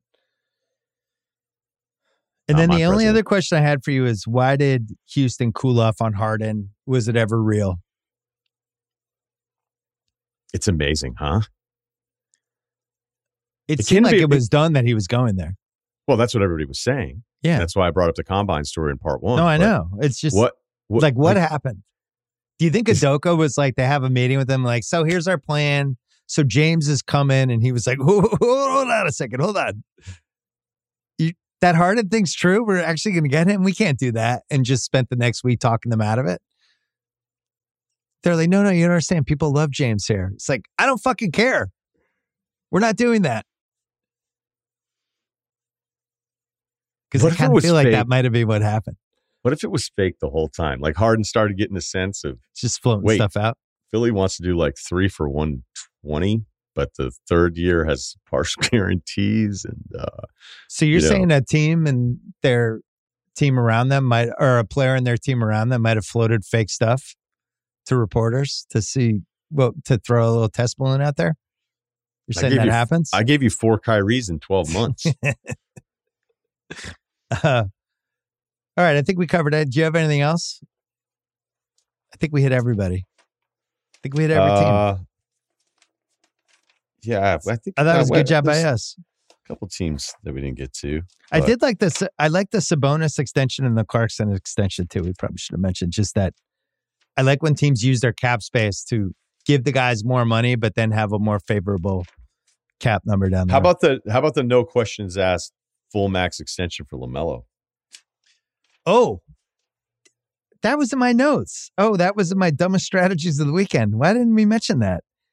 Yeah, man. Five He's for 260? guy. He's their guy. Woo! Can I finish five hundred? Can we go Uh, five hundred before I give you two sixty? Um, ESPN stuff. So they laid off a bunch of people, which sucked, and they did it on Friday, the last day of June of the quarter. And one of the people they laid off was Jeff Van Gundy, who I think is one of the three best color analysts that we've had do TV since I've been alive for basketball. It was him and Steve Kerr and Doc Rivers, I think, are the best three I've ever heard. Um, my guess is they're going to bring in Doc Rivers. And I, I thought that before it got even floated. I know Doc wants to do TV, and maybe that they're thinking you get rid of Van Gundy and you replace him with Doc for one or two years. Doc goes back coaching. Ultimately, you save a lot of money at that position. I just really valued his perspective on stuff. And man, we watched a lot of basketball. I can't say there's a lot of savvy color guys doing these games that actually point shit out, that explain shit, that understand what coaches are trying to do, some of the conundrums that pop up during a game, that have a sense of a moment for the fourth quarters. And to just toss that away was shocking to me.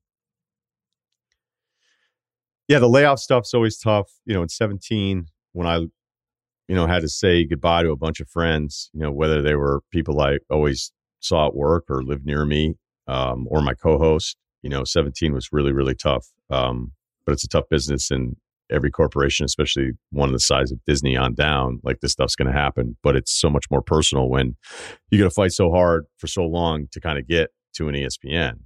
So there's that part of it. And in this round, you know, I lost like three people that I would consider pretty close friends. And the Van Gundy one, though, I just don't know. I just don't know how you go like, hey, do we have the best person in the business on the NBA? We do. We have him under contract and he's in the building. All right, well let's let's go into tomorrow without that person. you know, it's a bit like some of the contracts that we just talked about where you're, you're sitting in a room, you're like, hey, do you want to pay Dillon Brooks 80 million? Does anybody else? like, you know, do, should we do that? Oh, wait, no, let's not do that. So I know that it's always an accounting thing that a lot of us don't understand when it comes to moving off of the salaries, and there's other people where the And we contracts, also- we you know, they're not going to be renewed. And we don't know what the number was with him because he always had the coaching possibilities. He was there for a long time. The number might have been way higher than we knew. Not that that excuses it. But unless they replace him with Doc Rivers, this is one of the all time bonehead TV moves that I can remember because he actually was good. And it was like having Van Gundy do a game of like, oh, cool, we got Van Gundy for this one. like, especially in the constant noise and man, I I just I I was kind of stupefied by that one, Russillo. Because I I'm gonna miss listening to him do games. Yeah, that's so if you're just starting Yeah, from right. there, it's like, man, people like us, I would say we're probably the toughest audience possible for a studio show or a game broadcast. definitely. And we both like Van Gundy. Like I just valued his takes on stuff, and I felt like he was able to make the game feel a little bit bigger, which is the number one skill you need to have. Collinsworth had it. Um, I think Aikman has it right now for football. Um, McCarver had that for a little while with baseball. Kerr 100% had it. Doc had it for a couple years that he did it. Collins for a moment. Um, I thought was pretty good. I thought he was maybe a notch below the top three, but this is uh it's just hard to find those dudes. And if I'm TNT and um I could just add Van Gundy, I'm doing it. Yeah, and I know that there's some probably listening to us. Maybe you're younger, and be like, "Hey, he didn't even like basketball, and he complained like crazy about flopping, or he complained about calls, and you know, he went crazy during the Denver LA series, and people really got pissed at him." But you know, it kind of reminds me of like doing this job, and it's like, "Oh, I listen to you all the time, but I've, I have not liked you since you said this." And you're like, "Look, if you're going to listen to somebody talk, observe, and then have opinions, and they're going to do it for a decade plus or two decades, at some yeah. point, you're going to have stuff you're like." You know the standard that you're held to talking publicly for a living of of like, well, I, I liked you up until you said this thing. You're like, wait, or so like, you like- oh, you say this sometimes. It's right. like, yeah, because I I talk for seven hours a week. Guess what? I'm gonna I'm gonna have a couple things that are kind of my go to things that I say every once in a while. Right, like at ESPN, it's like I'm doing 15 hours live every week for 10 years almost. So yeah, like, I might yeah, repeat a couple things. Yeah, there's, I mean, your wife ever say anything that pisses you off? so, right. so with Van Gundy, I think there were some people that style wise he complained too much, but I actually I was aligned. I liked his complaints. Now, even if I disagreed with his complaints, his greatest asset, which you know, look, I'll just be honest with you. I think for either people, it doesn't come to them naturally, even though they played or coached. I think there's always a prep issue. I think a lot of the former players love this gig because it's a really cool lifestyle. Uh, there's no real pressure on you. You fly first class, you stay in nice hotels, you get out of the house. You know, it depends on how busy you want your schedule to be. But we've worked with those guys where it's like, oh, you want the gig, but you don't want to do the job. And when I see Van Gundy or I watch a game of Van Gundy, you know, whatever the game has its flow, right? Just certain things are happening. Nothing, nothing's been said that's so amazing or enlightening. And then he'll be like, "Oh, why aren't they doing this on this thing here of whatever?" And you go, "Oh, wow, okay, now let me right. look for this." Good and he'd point. always he'd always point it out before anybody else pointed it out. Always, okay. And I think I'm going to be nice here about the Mark Jackson part of it. But because Van Gundy coached and because they have this respect for each other, that the times where maybe, you know, I wasn't vibing with what Mark said, Jeff made it fun still. Like those guys work together so well because we're talking about like three decades of experience and yeah, and just a respect factor that that Jeff and Mark are going to have for each other because of the wars that they had to go through. So, look, man, I there's a lot of stuff we could say, oh, you know, whatever, whatever. Behind the scenes, there's plenty of stuff that we don't really know. But, you know, I remember when I was there, one of the great prideful things about the NBA for ESPN was that of the professional sports, that was the one where they presented the trophy, right? That was their, they had the NBA finals. They didn't get the Super Bowl, although obviously they're making moves to try to maybe line up for that. They don't have the World Series, right? They've got the college national championship. But for pro sports, they were the ones that would present the Larry O'Brien. So you'd want that product to be the best it possibly could be. And I don't know how it ever becomes better without Jeff Van Gundy. If you're going to ding him on anything, he was a little too obsessed with the refs and got a little too caught okay. up with it. But that's fine. I'm willing to take that with all the other stuff he brought to the table. And unfortunately, I, you know, there's there's a lot of conspiracy stuff out there right now about that the league, you know, that they never liked the Van Gundys that they wanted him off the main broadcast. I just know from personal experience, I've told this story before, so it's not like this is not a breaking news story. When I did Countdown the first year in 2012, it was supposed to be Stan Van Gundy. And we were supposed to join together and be with Magic and Wilbon. And that was what was going to happen. I talked to Stan and we were going forward, and Stern squashed it. And he was like, I don't want two Van Gundys. And that's how Jalen ended up with the job because at the 11th hour, Stan got yanked. So part of me wonders, all right, is that true? Because I know from firsthand experience. Now that was Stern. This is Adam Silver. It's a little bit different, but I this is so weird to me that I unless Doc is coming and they figured out, oh, we can get Doc for two years and he's cheaper than Van Gundy. Nothing else makes sense to me. You don't take the best guy off your broadcast who does this for a living unless there's some other reason. So it's too bad. I, I will say, like, you and I both have dealt with him a bunch of times, and I worked with him at ESPN as you did, as you did. But I always thought he was really gracious with his time and just a good guy. Um, then the Jalen piece of this, you know, this is a harder one for me to talk to because this is obviously my guy. But you know, he comes in 2011 range. He starts doing stuff for us with Grantland, and he's on some of the ESPN shows, bouncing around at a really different era for what it was like for players to go into media. I don't think they had the same respect. Um, they either came in and they were doing games, and you know, it was like the Magic Johnson Isiah just gets thrown right into a game, or they get thrown on a studio show. Barkley was the one, and Kenny too, that really hit. So everybody was being compared to them, but for the most part, the guy who just played and then kind of moved into the media side, they were just used as these kind of talking head, move your hands guys. And the stuff Jalen did with us at Grantland was really cutting edge. You know, nobody had heard an ex player really talk about that was what we really leaned into when he was doing this stuff with me and with Jacoby, which eventually became a TV show of like, take us under the hood. Tell us what it's really like to be an NBA player. Pull the curtain back. Teach us. This was not anywhere. This wasn't on TV. It wasn't on the radio. It wasn't on podcasting. And he was the pioneer for it. He was the pioneer in a bunch of different ways. Um, he also, you know, he started his own school in Detroit. And I just thought he was such an incredible asset for them for 12 years and such a good guy that it just really hurt to see it just end on a Friday, you know, on a tweet, you know, and I've been in that situation too. Like I, I found out the same way. It sucks. Um, but I thought what he did at ESPN, he paved the way for a bunch of dudes now who are are basically doing the same thing that he was the first one that who did it at ESPN, really anywhere. And uh, I just thought I, I think he should be really proud of everything he did. So that's my Jalen monologue.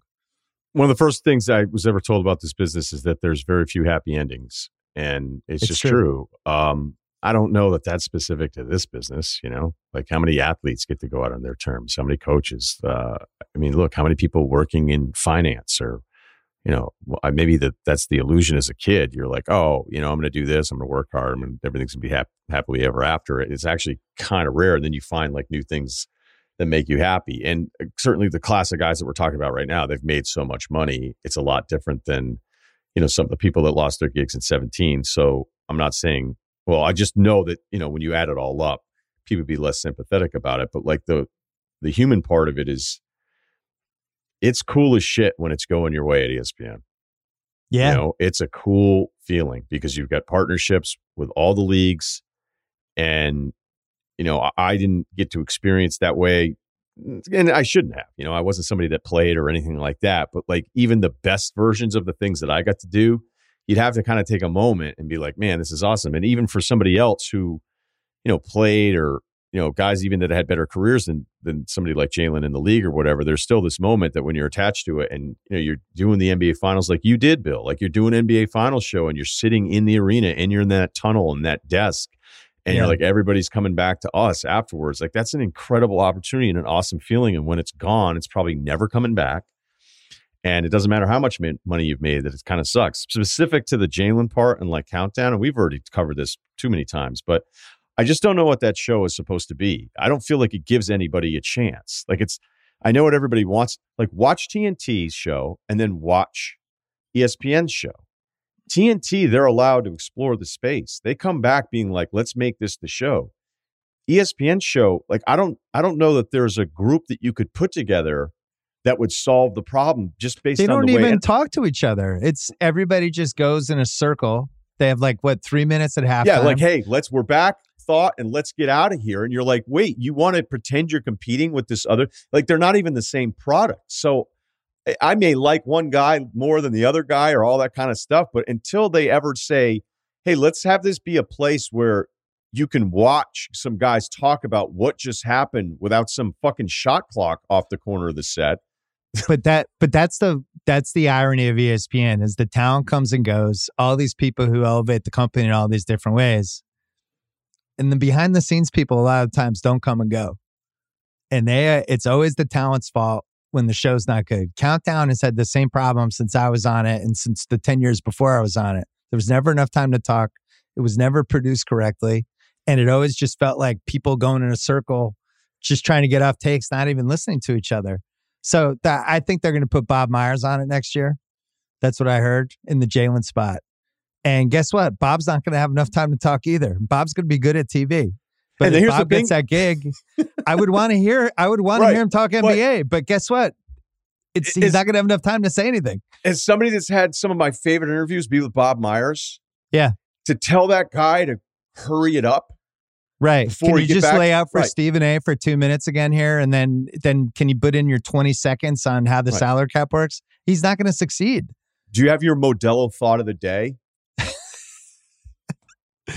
Um, but yeah, so so the Jalen thing, like I I think sometimes you see over and over again, it's it's always the talent's fault if the show's not working correctly or you know whatever. And I I think when you're behind the scenes, and this is something we really pride ourselves at the Ringer, like it's part of your responsibility to make people succeed when they're doing stuff for you, right? You want to put you want to get the best possible version of people, and you can't tell me with their NBA coverage that they've consistently done that, you know? And it, so I look at somebody like Jalen and I just feel like that guy's a huge asset.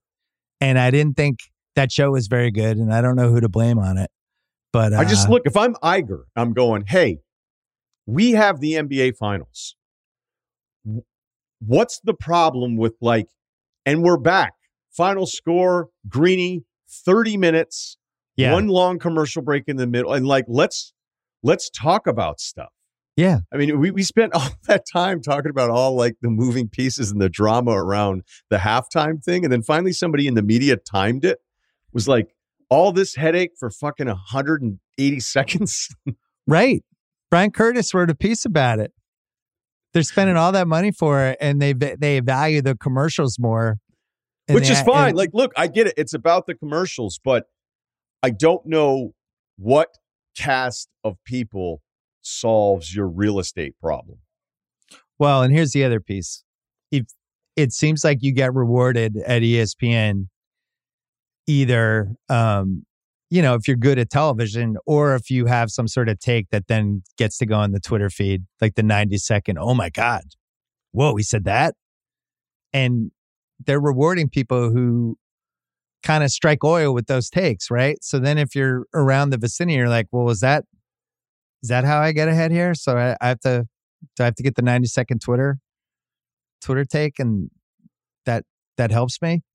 And you know, at some point you get what you deserve. When right. Like imagine being on being on the show and then you're sitting there and be like, all right, Green's gonna bring us back. Be like, what do you have, Stephen A? Be like, I think that Denver's gonna destroy Miami's zone. Okay, Wilbon, what do you got? Be like, all right, well, I think I think the shooting for the depth for Denver is too much for Miami to overcome. All right, Russillo, what do you got? If I'm Jimmy Butler, I retire after game two. All right, if I'm Jimmy. Butler, Right. That's we'll go with that. Start with Ryen. Jimmy Butler should be ashamed of himself. yeah, no, unfortunately, I don't know. People, maybe people like it, but I also think I hope Well, it I stays see. that way. Here's the thing: is I think people actually like it. I've already done this. Maybe they do. I think it And helps us though. I I think it, it- helps like normal conversations, like the podcast we just had. Well, I've already did this with Curtis, but like my epiphany recently in the last year or so is when I look around, I, I think people actually do like this. I think people like it, and it's it's kind of good for business. So, I mean, now it's a different topic that we're on here a little bit uh, off of the layoffs and everything, but it's it's a weird job because longevity is hard to come up with, man. But like I know personally, not as somebody who works in the business, it's, it's just a fan. Like I still listen to talk radio. I don't really watch the shows that much because I don't like being inside if I'm not watching sports. Like I, I don't I don't like to spend time watching more TV after all the TV I watch for the games and everything. But like talk radio, I go around, I listen to what everybody's doing. I listen I when I'm driving. Yeah, I Yeah. was listening, or I listen to TV shows that are being like first things first because my friend Wildes is on that show. I was driving around on Friday, and Broussard was saying how well, you get Kyrie Irving, you get a proven playoff guy, and he's doing this whole thing. And either Wildes or Nick Wright was like, "Wait a second, he, he made the shot seven years ago. How much? How much longer does he have to?" Dine on that, and I'm driving in my car, like, yeah, you tell him. there is something about talk radio that still works. right. But it's it's hard to like get noticed if you're not saying something that would get you noticed. And I feel like there's always like a line cutting way of doing it. But then sometimes I'll look around and I, like at least again for me personally, and I've already said this, but it's it's like if I already know like what your angle is going to be in the result because you're so married to a take, then Yeah. why would I ever trust you about anything you're saying? Why would I why would I ever trust anything? Weird times at ESPN. I think you made a great point though. When it's going well for you, at least the way ESPN used to be, it was still the best place to to work. Like the uh and I've said this before, but the run that we all had when uh when we were doing Grantland and 30 for 30 and everything, when they were just trusted our take and spending money on the stuff that we cared about. Like it was great. You know, and and it's still staggering how many people watch ESPN as the cable bundle's dying, as we're moving into this weird streaming world. But people, there's still people who are just like, you know what? I like to have my coffee and watch Stephen A. Smith. And that's just what I like. I like to put on TV and I like to hear people argue about sports. And that's what I like. And I don't know if that goes away even as the cable bundle dies, which goes back to the Van Gundy thing.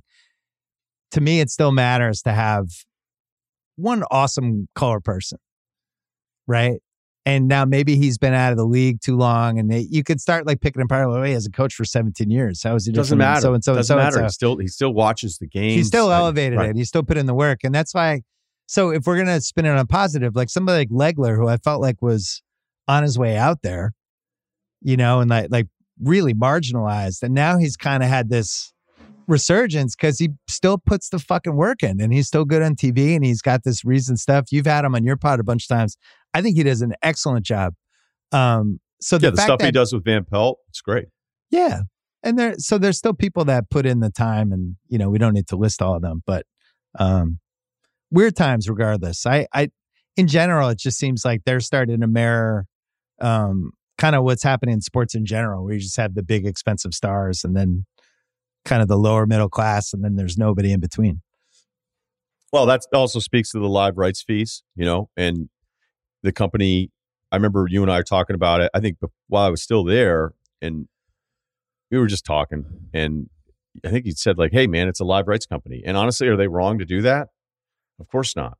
Like if if you're trying to find a way to continue to get people to watch your channel live, and that's why all these teams are worth so much money, and that's why the TV rights. Like I don't know when it's going to end or when the if there's some kind of live rights bubble. And even though you can talk about cutting cords and all the traditional stuff, well, if you position yourself with all the streaming content that's still live, then you have a leg up on everybody else, which is what ESPN should feel really good about. So, I mean, nobody wants to lose that when or hear that when you're losing your job, but like it just comes down to some simple math. And it does feel like I know Curtis and I talked about this, like not the most recent one, the one we did before that.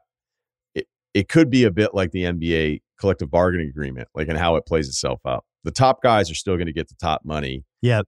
But is the mid level, is the middle class going to be able to live like they did in the past? And there's going to be minimum guys all over the place, but you wonder if uh, if that's what's happened too with the talent part of it too. So And on that somber note, we're going to wrap up our two-parter. Um, Russillo, good to see you. You have a podcast coming Tuesday on your yeah, feed? Alex Alex Caruso, the Bulls. All right. If you missed part one, go check it out. Uh, I will be back on Wednesday or Thursday. Don't forget about the rewatchables uh, coming Monday night. Primal Fear, first movie from Courtroom Month. We're doing Courtroom Month Haven't you already done Primal Fear? No, Courtroom Month, baby.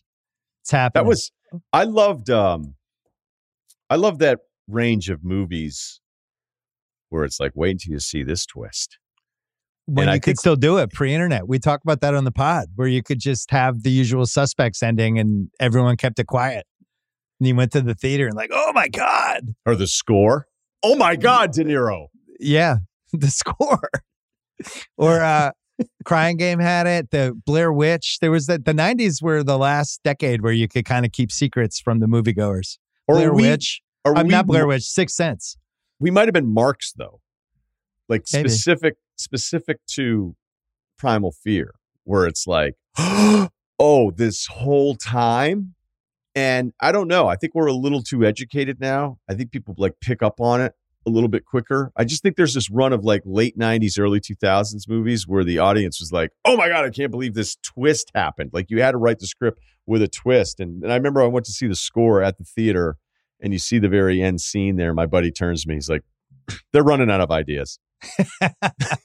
so I wonder if you guys get super bored, if you could try to come up with a timeline of the twist movies and then like when it stopped. Mm. Get fantasy on that. All right. Good to see you, Russillo. All right. That's it for the podcast. So I am not coming back on this feed until Wednesday or Thursday, probably Thursday. And I will be on the rewatchables on Monday night doing Primal Fear with Sean Fennessy and Chris Ryan. Enjoy the July 4th. Enjoy the extended weekend. And I will see you later in the week.